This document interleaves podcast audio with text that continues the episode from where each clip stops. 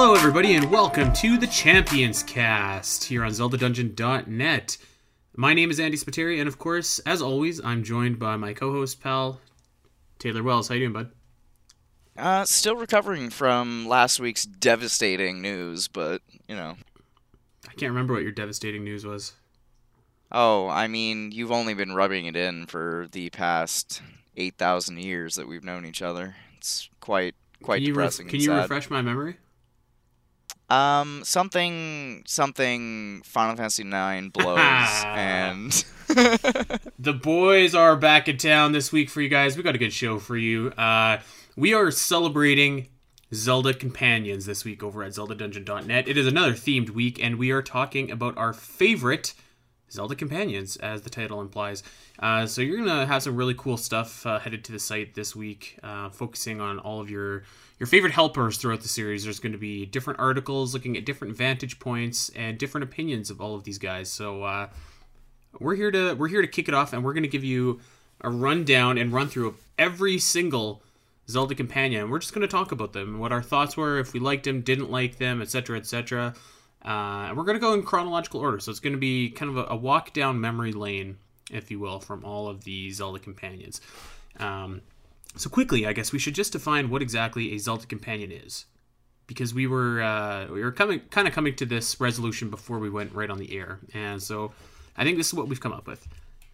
A Zelda companion is somebody that travels with you almost at all times or can be called upon at any time for your immediate assistance. Does that sound right? Yeah. Yeah. So a character like Groose is not a companion um, because while you know he does help you, he is not ex- implicitly tied to your journey necessarily, uh, and you can't. He's not with you twenty four seven, and you can't call him whenever you want. And that would the same would apply to Impa and any of her games that she's in. Um, whereas on the flip side, someone like Navi, someone like Midna would obviously fall into that companion category because they're with you all the time. Um, so we're going to break it down and we're going to uh, go back and we are going to discuss. Uh, we were we were thinking of ranking them, but you know what? We like them all, so we didn't really want to do that but yeah, so there's gonna be there's gonna be a lot of great stuff hitting the site this week. A lot of in-depth pieces. I have something coming out. By the time you're listening to this, it should be out on the site already about Ezlo. So we'll dive into that in a little bit. But uh, there's going to be videos coming up. There is going to be just just lots of good stuff. So make sure that you head over to the site and check out Companion Week. But uh, with that said, how about we just dive right into it? Are you ready? Sounds good to me. All right. So, like we said, we're going to go in chronological order, and uh, let's go back to the very, very, very, very beginning. Companions weren't really a thing for the first 10 years of the Zelda series life. Um, you look at the first four games, and there's there's nothing that really falls under our definition of a companion. You do have the old man from Zelda. You have your uncle from Link to the Past. You have Marin from Link's Awakening, who borderline, but I think we disqualified her. So all of those games, unfortunately, don't have somebody that we can really talk about, which is too bad.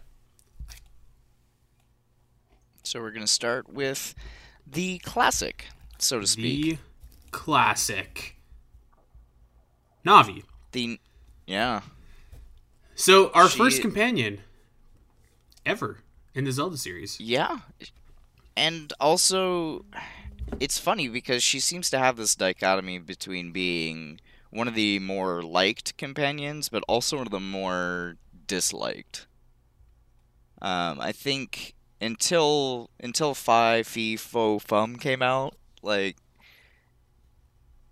I think she might have been one of the more disliked uh, companions. But it was an interesting foray into a new system that Nintendo's obviously trying out. Um, originally developed as a concept for the Z targeting system and being able to have kind of like an indicator that wasn't like super in the way or annoying, but could still be mm-hmm. really helpful. And then also turned into a fairly important story piece throughout the entire uh, entirety of Ocarina of Time.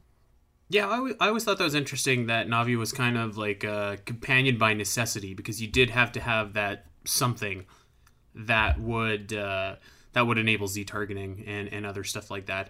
Um, you know, let's just get the hey listen jokes out of the way right now. Um, yeah, it's pretty. It can be annoying for sure, but I, you know, I played Ocarina of Time a lot this year, probably more times this year than I've ever played before, and I've played that game a lot. And Yeah. you know, it's really not. It's not that bad. Um, it's. I think it's now it's this- just like a meme, something that it's fun to pick on. Yeah. Like during the during all of our practice runs and then, you know, even during the marathon, like I it it's interesting to me is like, you know, we- we've we've heard so much from people just like, like, "Oh gosh, why is she always telling me to, you know, save my game or, you know, giving me useless information?" And then you look at it and you and you see is like she doesn't really ever talk to you unless you like she'll she'll say hey listen occasionally but then you'll you'll actually have to activate her in order for her to say something unless it's like super important to the story. Mm-hmm. and most of the time when she's talking during the story like she's not even really doing the whole hey listen thing. It's like she's it's just dialogue. Yeah, and she's explaining something like the master sword when you when you first encounter in the in the temple of time Um, and you know what? I mean, like, if you're playing that game for the first time too, a lot of her advice is going to help you out because, yeah uh, like, who who would have thought to go back to the Lost Woods, you know, after after the first dungeon or after meeting Princess Zelda in Hyrule Castle? Probably not a lot of people would have went there naturally. I know that I didn't the first Yeah. time that I played until she actually said No. something, and I was like, oh, maybe I should go there. There's probably something there. So i went straight to kakariko yeah, yeah, me too. I, I went all the way up to uh, I think to Death Mountain until I finally clicked on what she was saying. I was also pretty young when I was playing, but hey. Um, but that that being said, so I don't think Navi is is as annoying as her, uh, you know, as her infamous rap would have you believe. But I also don't think that you forge the emotional connection with Navi, or at least I didn't, that you would in some later companions. And I think this was again because Navi was more in there by necessity rather than design. You know, what's funny about that is that I kind of feel that I feel that way about Tatl. You know, eh, eh, because for me, Navi was. I mean, for one thing, Majora's Mask was technically a shorter game than Ocarina of Time. So you had even less time to kind of bond with, with Tatl than you did with Navi. Granted, Tatl seems to have a little bit more personality in the way she, in the way that she speaks. But as far as Navi goes, like I don't know, so there was something about it when I was playing the game uh, for the first time. Maybe this is because of my age. Maybe it's because of you know the circumstances in my life at the time that I was playing the game. But she was always someone that I found comforting to have near me, and comforting to know that you know no matter what's happening in this game, she's gonna be there and she's gonna help me get through it. Mhm, and that's fair. And that's, um, it, it really is in a an iconic opening scene, like the boy without his fairy, finally getting his fairy and is set off on his adventure. Um, I actually have a T-shirt that says like, you know, it's time for the boy without a fairy to begin his journey. Or uh, I need to know. get one of those. it- so so in that sense, yes, I really like Navi, but in in that same regard, it's more I like that scene because it's it's almost like a fulfillment of that young boy's destiny coming to fruition rather than Navi herself. Um, but I, I do like Navi. I think that she gets a bad rap, and uh, you know, she's is she one of my absolute favorites? No, but this was also the first time that the Zelda series had really, you know, done the whole companion bit. Um, so I think there was still some things that that you know they needed to smooth out. But I mean, on the whole, I would I would rank like I I would say that Navi would be up there for me as far as companions go. Yeah, and, and again, maybe this is nostalgia speaking, but you know, Na- Navi is definitely my favorite companion in the series. All right. Um, well, let's flip gears a little bit and uh, let's talk about Epona. So we're gonna kind of we're gonna kind of cheat here, and uh, we're gonna lump all of Epona's appearances just into one big discussion. So we're gonna have we're gonna have Ocarina of Time and Twilight Princess. Obviously, would be the the main ones with Majora's Mask sprinkled in there a little bit. Um, but my I, I mostly think of Epona in Ocarina of Time sense, so that's probably where I'm going to stick to a little bit here. But um, Yeah. conversely, I you know Epona is probably the one for me. Uh, you know, what Is your you say? favorite companion? Uh, I yeah, might I might be my favorite. Might be in my top three. It's near the top though. I'll tell you that. Um, you know what can you say about Epona? It's just a, it's a classic. It's your classic companion. You know, like like a man's best friend. You always know that like you can call her and she's going to be there in an instant. She can bail you out. Um, I think they strengthen the bond a lot in Twilight Princess. That's one of the the highlights of Twilight Princess. Is pretty much anything Epona related.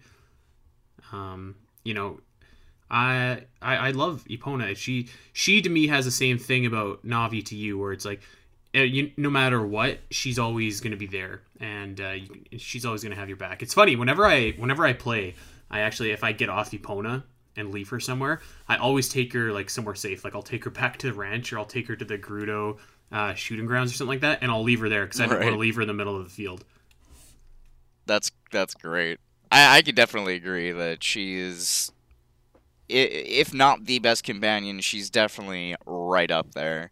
Epona, in it's surprising too in the amount of games that she doesn't appear in as well. Like hmm so when when you're thinking of, of the games she does appear in, the fact that like she is so iconic now to the series, into which in any game where you're riding like it, like able to ride somewhere or the game is vast enough to where you have a mount, like she is in the game and she's expected to be in the game and it's it's crazy because um Ocarina of Time like you your circumstances for meeting her like she's this she's she's this rebellious rebellious mare who is only calmed down by and and kind of shy at the same time and she's only calmed down and and, and like likable when you know you know a specific song that bears her name.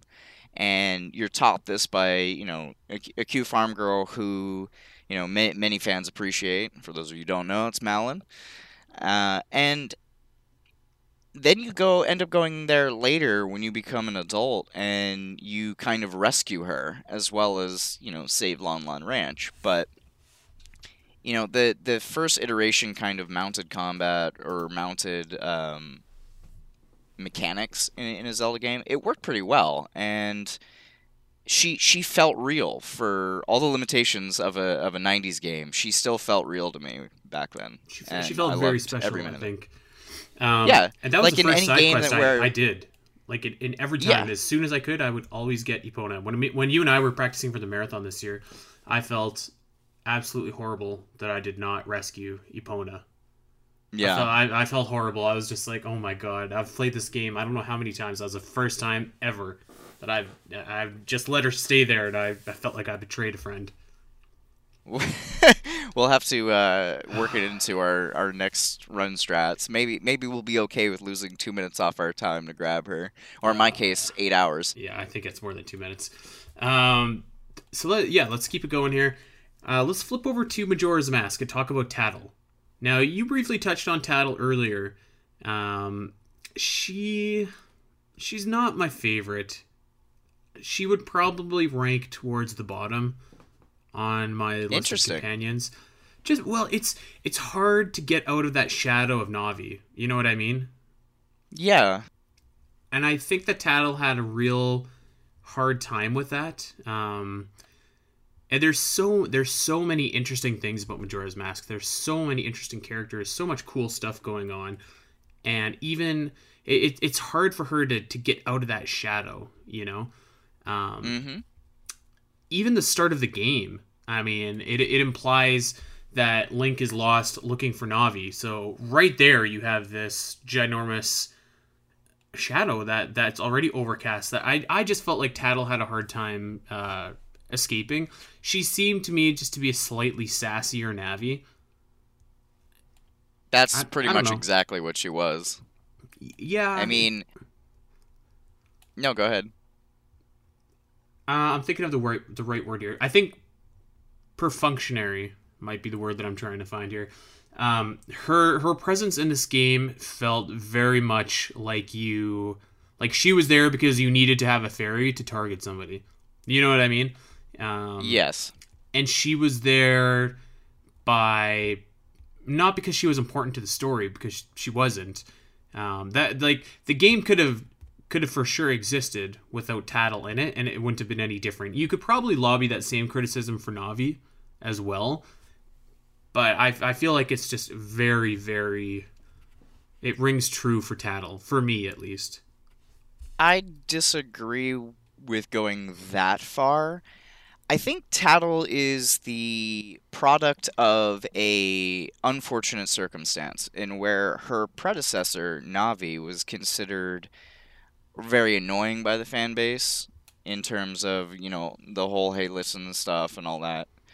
But like fundamentally the function that she served and the and the purpose that she served in the story ended up being you know something worth talking about.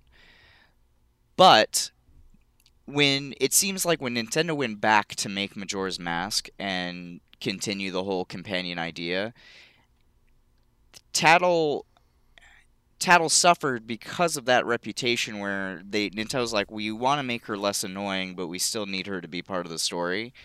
And so like she had like when you even when you z target with her and you try and get information about enemies like all, all of her descriptions like they don't have the same flavor that navi's had they're just mm-hmm. short to the point this yeah. is an enemy this is you know what their weakness might be but in the story she has i think like if you just went straight through the story and didn't do a whole bunch of side quests, she doesn't really have all that much dialogue, but the dialogue that she does have does seem to be very important for the scenes that she's in. So like in the beginning when she's kind of like, you know, left behind by by Tael and and Skull Kid. And then at the end when she's, you know, monologuing with everybody else, you know, there's if you're looking at it from the standpoint of you know you just played this game for eight, you know eight hours or however long it took you to be play play and beat the game, and and you look at all the points where you're you see her and and what she's saying, what she's doing. They don't happen a lot, but they but the points where they happen, they're really big, so it feels like she has a bigger role than she actually does. Um, that's fair. I have this. This is going to be stretching here for this comparison, but stay with me. Have you played Fire Emblem Awakening? No. All right. So there's a con- there's a mechanic in Fire Emblem Awakening where it's kind of Days of Future Pastish. You someone's traveled back in time from the future to warn you about the future, and you know, depending on who your characters end up marrying, all of their children come back as well. And it's a really it's a really cool concept that works well in that game. So you get all these extra characters um, like from the future that are that are a product of your choices and stuff in that game. In the sequel, Fire mm-hmm. Emblem Fates, they implement the same mechanic where like you can get the grown children of the people that you pair together, but the way right. that they explain it is is super strange. It's like they put them in a parallel world and it, it, they grew up there, they grew up fast, etc., etc. So the end the end product is is that you get the same idea. It's the same cool concept, but the execution is just really wonky, and it's like I don't know. You might as well have just went with the same thing that's kind of how I feel about Tatl. So I hope that somebody out there has played Fire Emblem and, and kind of gets that reference.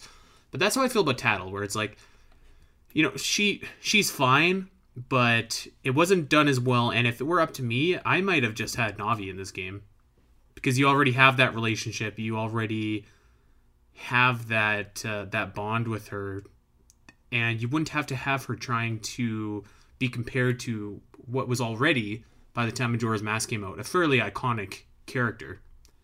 I so, think they were also specifically going for that though, because you have the the whole story set up for Majora's Mask is that Link is looking for Navi, mm-hmm. and so mm-hmm. when you come across Tatl and then she becomes your new companion, it's kind of it's set up almost specifically for that comparison to happen. And but and then there's also the thing that you never actually do find Navi, so I, I don't know what it is. It's just like Tatl just never can escape the shadow of Navi to me, and that's unfortunate. I think. Okay. I, but, I would say uh, Tatl is middle of the pack for me. Yeah, I, I'm looking at this list, and I think that she might rank second to last if you were gonna make me rank them all. Um, okay. So let's move on though, really quick. This is going to be a quick one. We just put these guys on here for fun, and we're going to lump them all together we have our boys from the Oracle series Ricky, Dimitri, and Moosh. So, Ricky the kangaroo, he's got some boxing gloves on, he's ready to throw down. Dimitri, the, the red baby Dodongo, who uh, is is able to take you across perilous surfaces. And Moosh, we don't really know what he is. He's kind of like a big, giant, flying blue bear. It's like Uh, a fairy he's- bear. He's a good guy. All these guys are good guys. There's something just extremely charming about these three. They're not companions in the classical sense of, uh, you know, they're not important to the story. They don't really add anything. I think they're just like super fun, funny little tidbits that are that that make the Oracle games stand out a little bit more. Yeah, they're they're like simple interpretations of what Navi was, and where you you need them for certain portions of the game, and from then on, it's it's you don't you don't really need them at all, but they can come in handy. They can come in useful. There's little short tidbits about each one in terms of story, but yeah, apart from that, they're they're more like novelties in the game than full blown like companion companions but it's the closest thing the oracle games got to to having a full set of companions and as you said each one is is very charming it's very funny uh, a lot of the situations they get themselves into like Oh yeah, I, I Uh, like them all. if, if you remember like dimitri's getting pretty much abused by a bunch of children and then but those children go away if you give them bombs and then dimitri's just like oh thank you Hey, it's- that guy it's- that guy can climb waterfalls. That's no small feat, right there. it's it's pretty cool and I don't know it- anyone else that can climb waterfalls except for Link in Breath of the Wild. But, What's funny though is like I didn't remember what his artwork looked like. Is like his official artwork. So as we were looking at it before the show, I was just like, he looks like a baby. But it, you know, i I'm playing Oracle Seasons right now, so when I look at Dimitri's in-game model, he doesn't look like a baby in that. Yeah. No, I, I, I think that they're all. Uh, I think all the Oracle guys are good guys. Maybe underrated companions that people uh, maybe forget exist. But we're gonna. Give I mean, them, I think we're gonna give them their 15 minutes here on this show. I think Ricky was definitely the favorite amongst the um the uh, the marathon staff. So like I, I've always think- been a sucker for Dimitri, the little red Dodongo. He's so cute.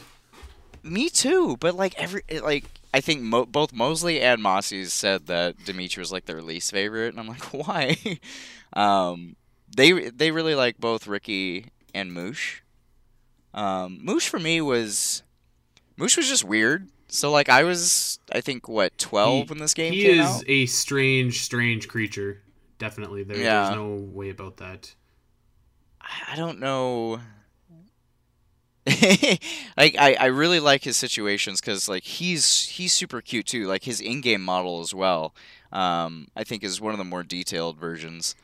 It's it's funny because actually his character art is like his in-game model isn't as weird as as like you look at it and you're just like that's strange, but then you look at his character art and you're like that's really strange. Like, Whoa. yeah, no, definitely um definitely funny fun and interesting characters. Even even if they don't have the biggest parts in the games that they uh, take place. yeah, I, th- I think that they add a lot of charm, and uh, some sometimes that's all a good companion needs to do. So shout out to those two Yeah. guys. Uh, let's move on. And who doesn't only- have fun jumping around punching things with Ricky, a big kangaroo? Yeah, that's true. It's too bad that the uh, that the chain chomp from Link's Awakening couldn't be considered as a companion. Because that would oh, have been nice that would have been good. Uh, let's move on. I can only imagine where this guy stands on your list there, Taylor Wells. I'm talking, of Oh, course, man. about the King of Red Lions, aka the King of Hyrule. So surprisingly, he's actually not too far down. Um, there's a certain other That character on this list who is way further down than this character. Hmm, Okay. Uh, King King of Red Lions was was fine for me. Like he, um, despite my overall not so happy opinion about Wind Waker, um, King of Red Lions was good. He was a good companion. He, um, he was kind of like he he appeared to me to be what the perfect balance was that Nintendo was looking for when they were trying to create Navi and then Tatl.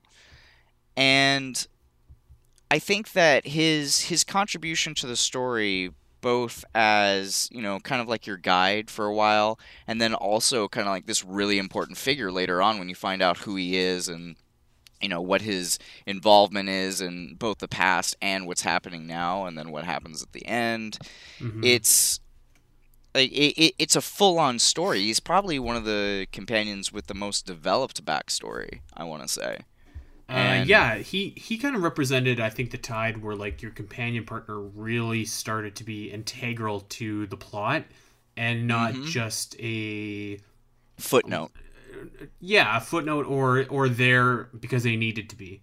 Um, by necessity yeah, exactly. Yeah, I, Yeah, I would so- agree. I I don't. Uh, the King of Red Lions, I think, is is solid. He he never was annoying. Um, he wasn't intrusive or overbearing. I liked his uh, his arc at the end. Uh, I thought Mhm. I thought that it was one of the the better arcs for companion. I'd say, um, yeah, I- I'd say he's probably like in the in the upper echelon of companions for me. Um, I always kind of compare him, and maybe this is wrong, but I always kind of compare him to uh, Kaepora, the owl.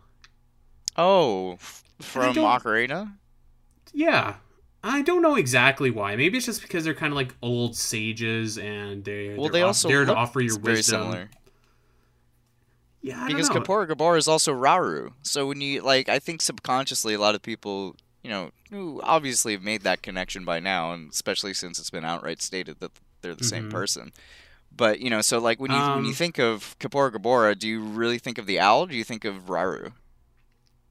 Yeah, yeah, that that could actually exactly be it. It- It's just like something about the old wizened sage that reminds me Mm. of uh, Kaepora Gaebora. Um, What's funny is playing Yeah. through Breath of the Wild and meeting King Daphne's made me miss the King of Red Lions in in Wind Waker, which is really weird for me because I didn't think I would ever miss anything from Wind Waker. that uh, you know what I I am actually shocked that uh, you didn't take dump all over the King of Red Lions. If I'm being totally honest. No, we we we're saving that for later.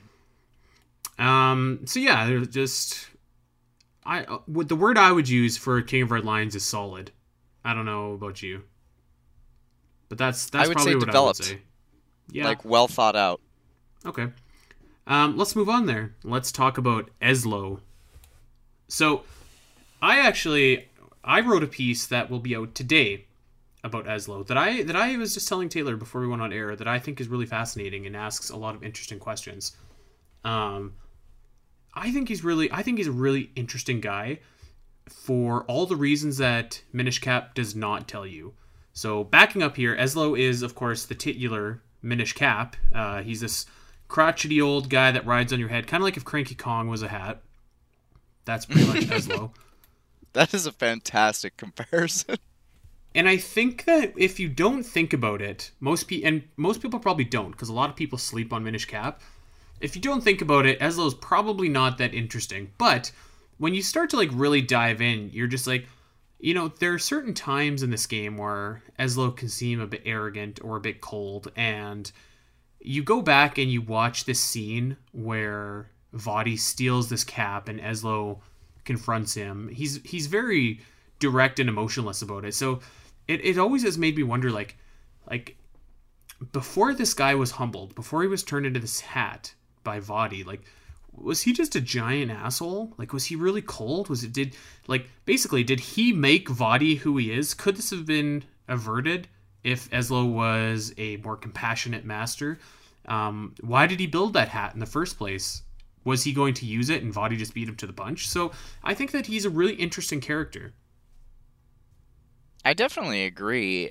I mean, especially since we find out, you know, throughout the story that uh, you know, for all intents and purposes, Ezlo absolutely is the cause of, you know, this whole this whole mess, and I, it's not so much his coldness that that kind of puts you in that place, because like I, I don't necessarily think that the coldness equals you know jerk per se but his his arrogance and i don't know his, his unflappable sense of like you know what i'm doing is right you know no matter what it is is something that kind of contributed to my dislike for a later character on this list. So, but I think Ezlo is a li- more likable character, if only because I think his redeeming arc is a little bit better. But Mhm, I, I yeah. know most people will call me crazy for that. So um, I don't like. That's the thing. I don't. I don't know if he's truly redeemed because you could make the argument that he's really in it for himself because the only way to get back to his regular body is, of course, to defeat Vaati. So it also just makes me wonder too. Like we're we are told that Ezlo is this incredibly smart, gifted sage. I mean, the guy created a hat that could grant wishes, so he- he's got to be he's got to be pretty okay in the brain department there, right? right. How did this guy not see Vaati for who he was? Well, because again, Or- like just because you're really really he? smart. Well, just because you're really really smart doesn't mean that you, you know, have the same kind of emotional intellect or social intellect that, you know, someone who, you know, is is more out there and in the world and experiencing it with other people might be. That you know what that As could be, very well be the case, but I think I also say that that's kind of a boring answer. The most obvious one's a boring answer, so I'm going to throw this one out there. Did he Sure. see his true nature? And did Vaati just simply steal the hat before Ezlo could use it for himself? Food for thought. Or, or, did Ezlo orchestrate the whole thing and let him get the hat? I mean, all, of course, all this is baseless speculation, but that's what we're great at here on the Champions Cast. So, uh, so yeah, like I, I think that I think on the surface level, there's probably not a lot to Ezlo. You know, he's a master betrayed, and he's helping Link out. And by the end of the game, it would seem that he forms a camaraderie with Link. Maybe not on the level of like a, a Navi or a Midna or something like that, but uh, you know, I, I think that there's more to this story than maybe meets the eye. So for that reason, he's always been one of my favorites, and also just because I'm a Minish Cap Mark, um, you know, anything about that Yeah. game I, I try and promote. But um, you know, Ezlo, I think he's really interesting. I think a lot of people sleep on him, and they shouldn't. He's also pretty charming. Like he's got a couple of elements that Ricky, Dimitri, and Moosh introduced, in where Yeah. you know he's kind I, of. I just love that he's like worker, this but... crotchety old man that Yeah. sits on your head. That, that's and the noises he makes when he talks to you sometimes. Hey, so funny. Whippersnapper. All right, let's get to the big one, of course. Let's talk about Midna from Twilight Princess. The consensus among Zelda fans is that Midna is the best Zelda companion. I know that you don't agree. I don't agree either, but maybe not to the extent that you don't agree. But let's talk about I- our feelings towards Midna. I've kind of just come to acceptance that you know the the more we get into these finer details of not just characters but you know Zelda story and especially anything that roams anywhere near Wind Waker or Twilight Princess that people are just gonna hate me and hate me more and I'm okay with that for now. You know, I, I've learned from the heel Spiteri. I, I will be the heel Taylor in this in this regard. Midna. I definitely hate you, that's for sure. Uh, Well, I mean, who doesn't now? Uh, Midna's by far, I think, my least favorite companion in the Zelda series, and it, a lot of it is less to do with her like her implementation into the game and just more to do with her actual character. Like i just can't stand her character. I don't like her. Yeah, um, I think a lot of Zelda fans are really of the opinion that because Midna had such a character arc that that makes her a great companion. Um, I think that because she had such a character arc that makes her a great character, but I don't really like her if that makes sense. You know what I mean? Like I I think that she is a fully fleshed out character that, you know, acts in a certain way, but I just I don't really like her at the same time. So Mhm. and this is when, why when people I, use I that make- as an argument, like she has such a good character arc, like you're right. It's just I, I still don't really like her. I didn't like her before. I- I'm not really in love with her at the end. She's better, but I'm not in love with her. Well, that's the thing too. Is like it's why I'm kind of glad that we're not doing a definitive ranking of these characters because if we were, Midna would have to be higher on my list because of her implementation into the game and how she's, you know, very not only just useful in the game but also her character arc is really good. It's just personally, I I don't I don't get along with her. I don't like her. her personality to me just rubs me the entirely wrong way. Um, I've known a lot of people like her in real life who are just not good news people. So it's it's tough for me because from a from a writing standpoint, from a person who enjoys stories so much, Midna's arc is great, and Midna is a fully fleshed out character. She just happens to be a character who has traits that I despise, and I think that when when it, when creating Midna, they could have gone the same route. You know, you know, where people are always saying like her character arc is so great. Well, yeah, but you could still make them a likable character, like King of Red Lions, because King um, of Red Lions had a great story arc, and he was likable. Let's use. I, I think this is the best example to to use against Midna is Groose.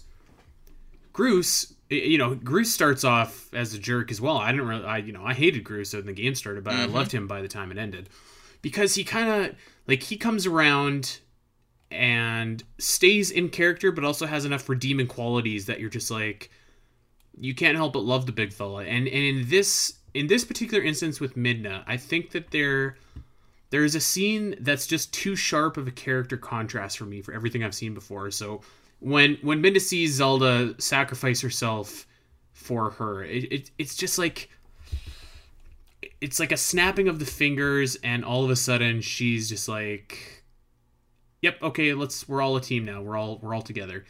Um i don't know what it was. It just it just felt it was too sharp. It didn't feel earned enough where Groose kind of more like more gradually and gradually accepted the fact that you know this story isn't about him. He's not the hero in the story but he can still help out in this way. You know what i mean? Yeah. Midna Midna made a bad first impression to me, and I think that that's what they were going for. She's supposed to be this like cocky, snarky um, person who who's clearly using you for her own gain.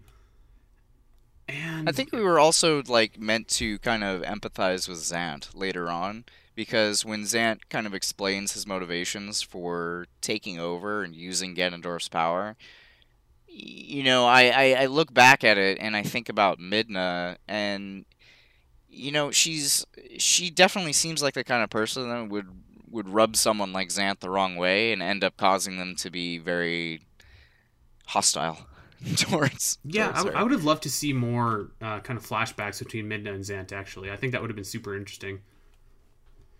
Mm, yeah, I, I, I don't it... know. She's she's not my least favorite by any means. Uh, like I think um, you know, perfunctory. Like she helps you out a lot in the game, which I think is great.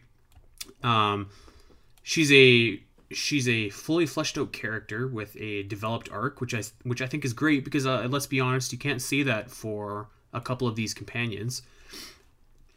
She, you know, it's just it's the same thing. I'm going to throw another game out here as an example. A lot of people have really enjoyed the game Life is Strange, and uh, yeah. the main character in that game, her name is Chloe, and a lot of people really like her She's a wonderfully developed character, wonderfully voice acted, fully fleshed out, but like she's I just didn't really like her. But that's because she had so many character traits, defining character traits that I didn't really like, but I can still appreciate that she has them and that they resonate with some people. And I feel the same way about Midna.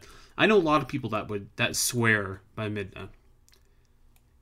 And you know, so. that's that's the wonderful thing is that it, it truly is what makes Midna such a great character in that you know she has those flaws. She has those good moments and then she has you know uh, her obviously her gameplay implementation.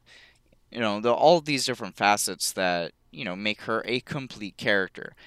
It you know just happens to be the fact that so yeah I those, know, I, those character traits are not so great. Uh, yeah, it, it's funny I, because you said you're talking about Groose. Like Groose, I feel felt was was goofy and so therefore charming, and and by the end of it, he's like the comic relief. At the same time, while still actually contributing to the story, Min at the end just felt like very sultry and it was just it was really weird. I, I don't know how her farewell scene didn't really hit home with me as as far as like emotional goodbyes go. Uh, we're gonna get to this right. in a little bit, but fees Fi's goodbye I thought was just an incredible scene. And Midna's, by comparison, I feel rings a little bit hollow. But that's also Yeah. probably because I didn't form that bond with Midna over the game. Um, Yeah. Uh, n- no. and I, I don't know if they were trying to go with some romantic uh, themes or motifs with Link and Midna, but if they were, it, Well, it definitely didn't work for me. well, supposedly there were romantic motifs with Navi and Link. Jesus. I mean, it wasn't. Yeah, no. I uh, according to some of the developers too. Apparently, like there was, there's an underlying kind of thing going on there, but it's not reciprocated, and it's something that like can never happen. So like kind of unrequited love type deal, but you know, it was never really fleshed out. It was, it was never really you know gone beyond the development part. So it's totally up in the air whether it's ever going to be let's just move, canonized? Let's just I don't move think right along from uh, Yeah. from a Navi Let's- Link ship here. This ship is sailing. we don't like Um, that. Let's talk about Ciela from Phantom Hourglass, and uh, this is going to be a quick one because to me, Ciela is probably the most forgettable companion that you have. This is, I think, the definition of a perfunctionary companion because she is, of course, your stylus. Um, that's Yeah. how you, you know, that's how you control Link is by Ciela. So they kind of give her a backstory. Uh, you know, you find out somewhat in the game that she is one of the Ocean King's guardian spirits. Um, you know, she uses her powers in the final battle to to help Link beat Bellum, but you know, there's not much. I don't know. There's there's not much that I can say about her. She was very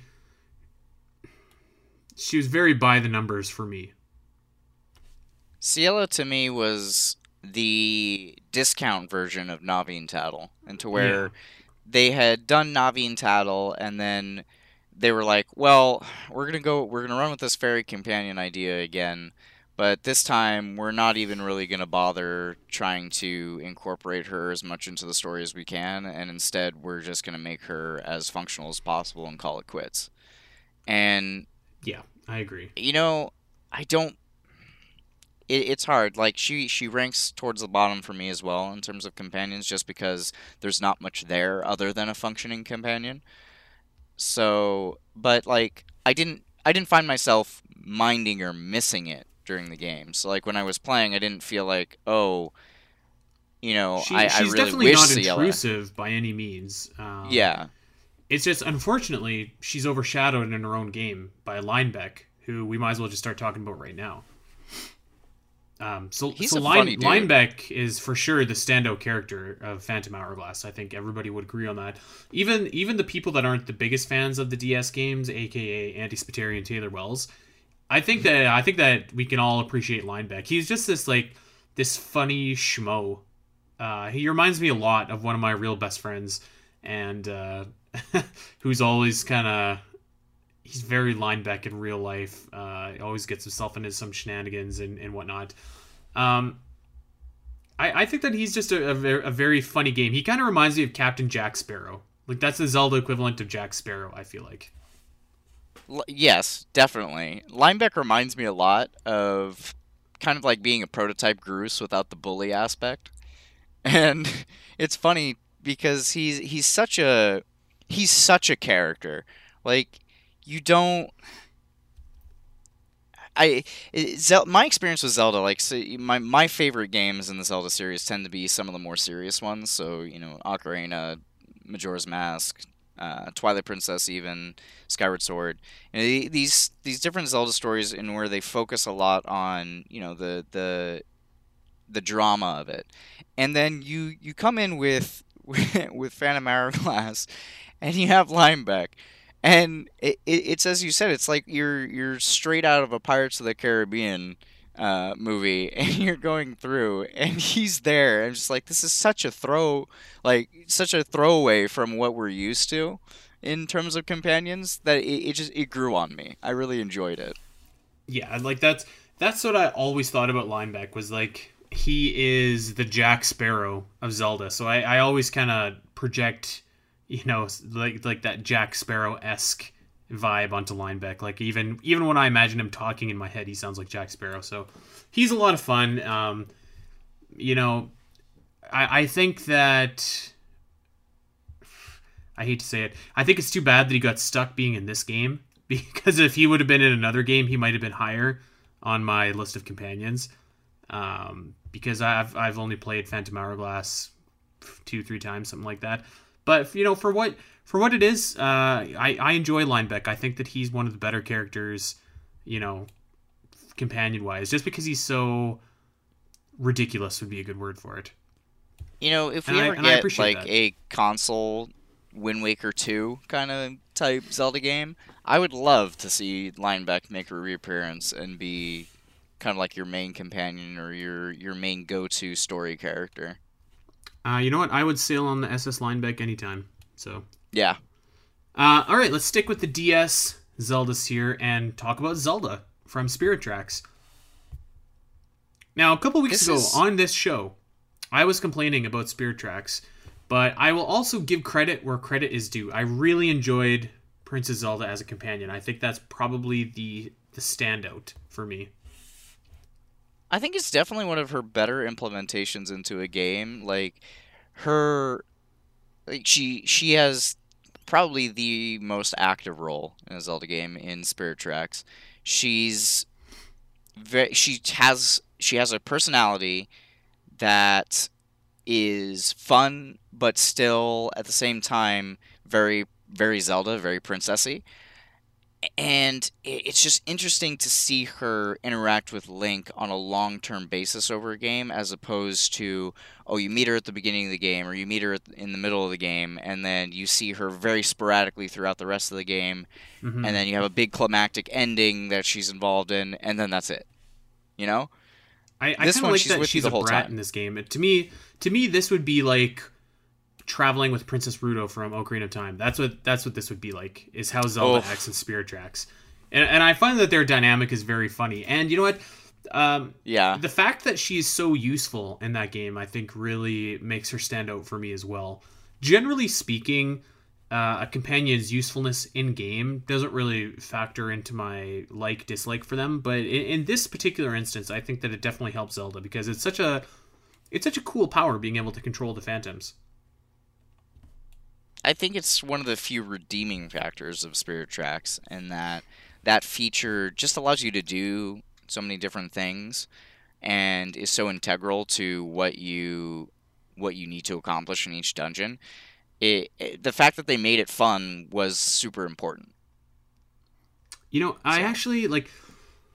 I'm thinking about Spirit Tracks, and I think that that game does have redeeming features. Obviously, I think it has really good characters. Not a ton of them, but enough really good characters. I think I think that Zelda's one of them. I think that uh, Byrne is one of them. But Well, and we were also discussing, you know, it's it's around that time of the year where we start discussing, you know, you know where where our, our different Zelda games kind of lie in our in our lists of awesomeness. And interestingly enough, I feel like Spirit Tracks for me, looking at it now and giving it kind of like a second look, has actually improved its placing for me. Um, I don't know. I don't know if I'd go that far. It, it's just it's hard for me to get over the controls of those games, and I know that people are gonna dump all over me for saying that, but. Uh, you know, I cannot tell a lie. It, it's hard, and I wish that some of these characters would have had life on a, a game with a different style of play because I, I know that I would like them more. I really in, did enjoy Princess Zelda in this game. I would have enjoyed her much more in something that was a little more traditional. So That's um, fair. But you know what? On like I, I I I will give props where you know props are due. I think that uh, this game does have cool characters, and I wish that some of them, you know, could be seen in a uh, in a bigger in a bigger role and on a bigger console. So Certainly.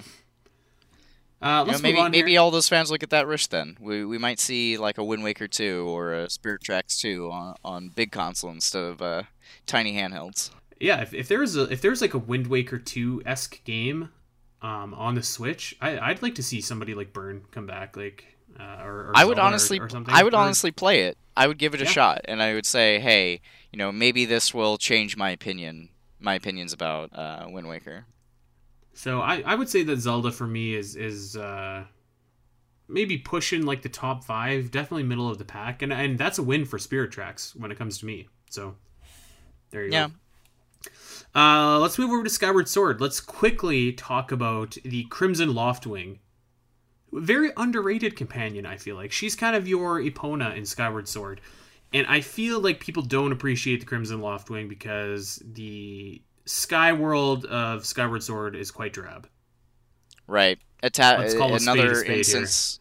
Yeah, another instance of a companion kind of unfortunately being tied to, you know, an a not well received mechanic in a game. Um, I, But- I unfortunately would also say that flying the Loftwing was the only part of Skyward Sword's motion controls that I wasn't crazy about. Mm. Yeah, I see. My issue is with Skyward Sword. It really does boil down to that, in that that was like the sky is really the only place in that game I feel on a personal level that I had no real connection to. I had no real interest in exploring. It it looked drab. It looked bland. And then you know some of the segments where you're flying as a law as with the Crimson Long Loftwing, they either worked really really well or they worked really really poorly, which is pretty much right in line with everything else in Skyward Skyward Sword when it came to the controls. So You take that I back. know. You take that back because that's not true. Hey, Um, you I- and I I, will say both agree. No, I love I love motion controls in Skyward Sword. I I love them. The only time Well, because you and I don't didn't like have them- any p- problems with it. Yeah. It was everybody else that did. Well, everybody else is wrong. So there. um, I I love that that feeling of like jumping off of a dock or something like that, falling, falling, falling, falling, falling, and then like at the last second you call in the Crimson Loftwing. I think that that is a really cool aspect of Skyward Sword, um, and I do like that a lot. There's she she's basically like your version of Epona in this game. She has all the same characteristics as Epona, um, and it's cool to see her immortalized on the Hylian shield. So that that was Yeah. I, I really appreciated that because I was always like, what's this red thing on there before? And to find out that it was your Crimson Loftwing, I thought was really cool. Yeah, that being said though, like I really wish this this character would make future appearances because as it stands right now, she's just a one-off Epona. Yeah, And I, I that would love to see me. Loftwings come back. Yeah, and it bothers me because, as you said, she's such a cool character, and like the connection between Link and and the Crimson Loftwing, I feel in in Skyward Sword is actually a lot more defined than many of Epona's appearances outside of Twilight Princess. Uh, I don't know about that, but Well, like think about I, it. I would You like know, to she- see them come back. She's captured by Groose at the beginning. You have to go and rescue her, and then once you rescue her, like you know, she she shares from that point on. She shares a lot of traits with Epona, but she's also in, in uh, you know one of the more important aspects of it because she's essentially a gift from the goddess Hylia to Link, and that they are forever connected. And it makes me wonder if perhaps the Crimson uh, the Crimson Loftwing spirit in later games is actually inhabiting uh, Epona. Yeah, perhaps that's definitely there's there's that's the thing. There's so many cool questions and theories that you could ask about so many of these companions. Um, all I know is I'd love to see another game where there's Loftwings. I think sure. that uh, that if they controlled just normally and that they're imagine flying a Loftwing in Breath of the Wild. My God, that would just be incredible. God, Oh, that would be man. incredible. It would So- be something else. That's for sure. Uh, let's talk about Fee. And before anybody says it, yes, I'm gonna call her Fee because that's what I called her when I was playing the game. I don't care what you call her. You know who I'm talking about. She's Fee to me, so suck it. It's okay. I'll call her Fi for everybody else. Okay, that's perfect. Uh, I love her. She's she's my favorite. I'm So gonna definitively say that she's my favorite. Okay. You know what? And see, I was expecting that. That's why when you uh, when you're talking earlier about Epona possibly being your favorite, it was a little surprising to me. I was like, hmm, really over Fi? You know what? I For thought me- about Epona. I thought about Ezlo. I just come back to to, to Fee, and I'm like, man. I just Well, I- as much as as much as I love Ezlo, I don't really see him being at the top of anybody's list. He's he's a fun character. He's cool, and we we both like him. But there's just not enough there, I think, to top a list unless we get some like extra stuff with them. But Fi for me is is Navi 2.0. Fi feels like what Ugh. what Nintendo's original idea for Navi was, and they kind of fully realized it.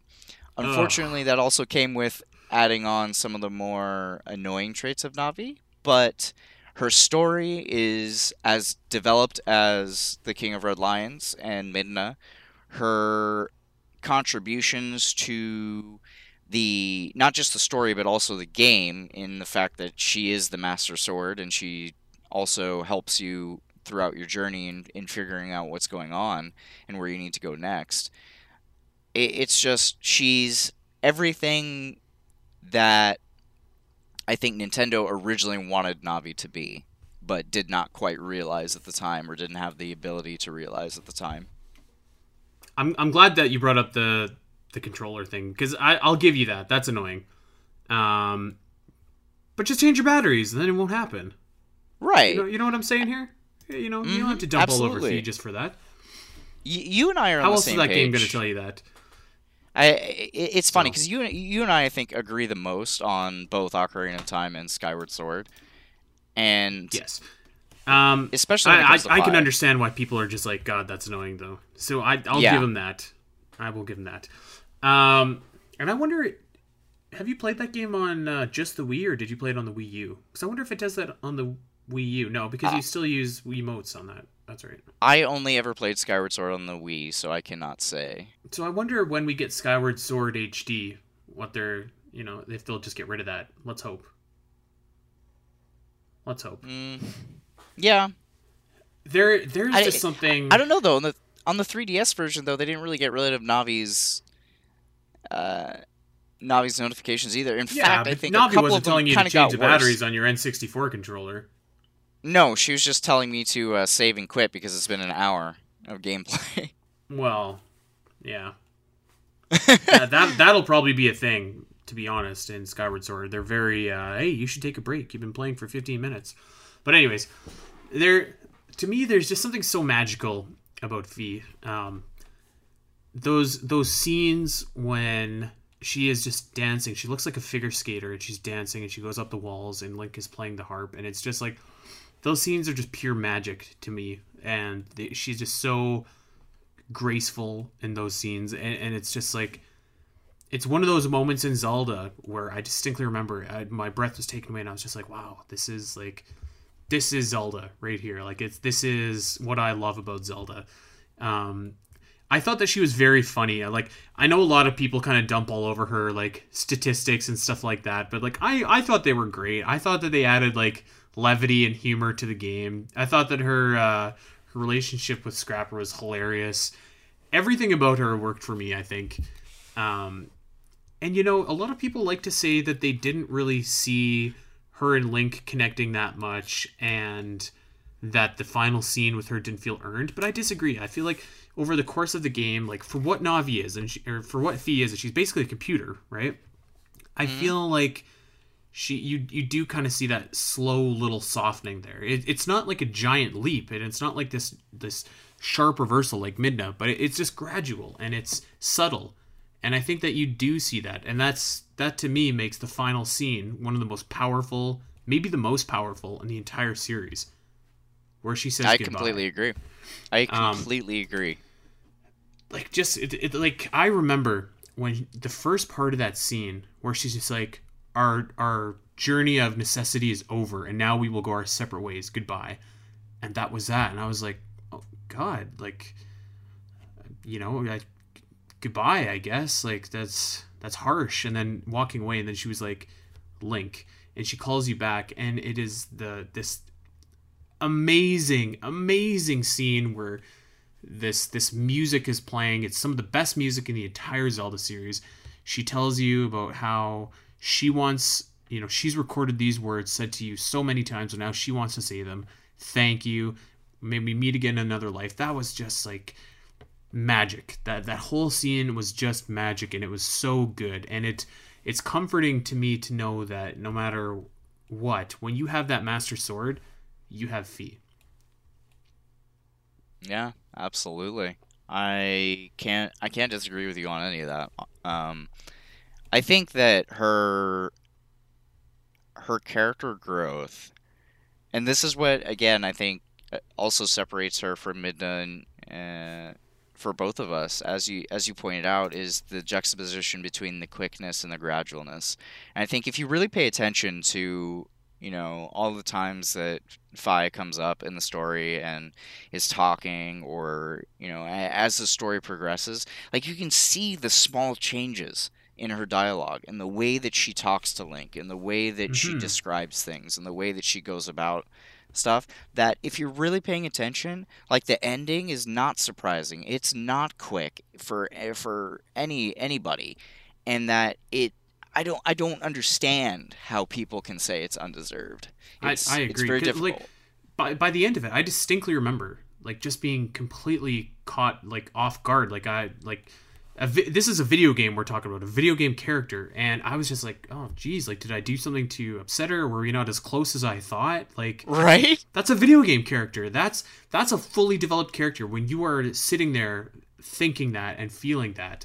So no, it, it, it didn't bat you over the head with like, okay, she's gonna give a bunch of things, and now she's you know indicating that she's in love with Link and and blah blah blah. It's like this is for all intents and purposes a machine with a with with a spirit to her that is learning how to say this. And by the end of the game she finally learns how to tell link like what she feels which is you know she doesn't even feel because she's not capable of feeling but it's it's just such a great scene. It's it's one of the great scenes in legend of zelda i think. And to me that that you know i said before about Epona and i said about Ezlo that they might be my favorites. No it's Fi. I wonder, you know, if do you think that magic would be ruined if if Fi were to return some for, form in a future game? I don't think so. No, I don't think so. Um, it would have it would depend on how it was done. It's it's like it, it was a very it was a very impactful scene though, and if if she were to ever come back out of the Master Sword, might it take away from that scene? Maybe, but I don't think so. It, w- it would definitely depend on how it's done. But uh, you know, I, I'm fine just leaving it as it is because, yeah, you know, everything like just talking about the story of Skyward Sword here just for a quick second. Like everything about that game, I feel was just like storytelling perfection from the way that they nailed Link and Zelda's relationship to the way that they they developed Groose into a fully fledged character to just like some of the cinematics and the uh, the direction of the scenes. You know, the can the angles were always the right shot. Impa is just a great like everything about that that final, um, the final arc of Skyward Sword built into this like am- amazing crescendo of, of just fully developed characters giving you this payoff. And you know, I, I think. I, I think that it's just some of the best stuff that Zelda's ever done. One thousand percent agree. I, All right, so we're there's nothing further to add. We're gonna to we're running long here, so let's move on to a quasi companion, and then we're gonna bring it home here. All Wolf right. Link from Breath of the Wild.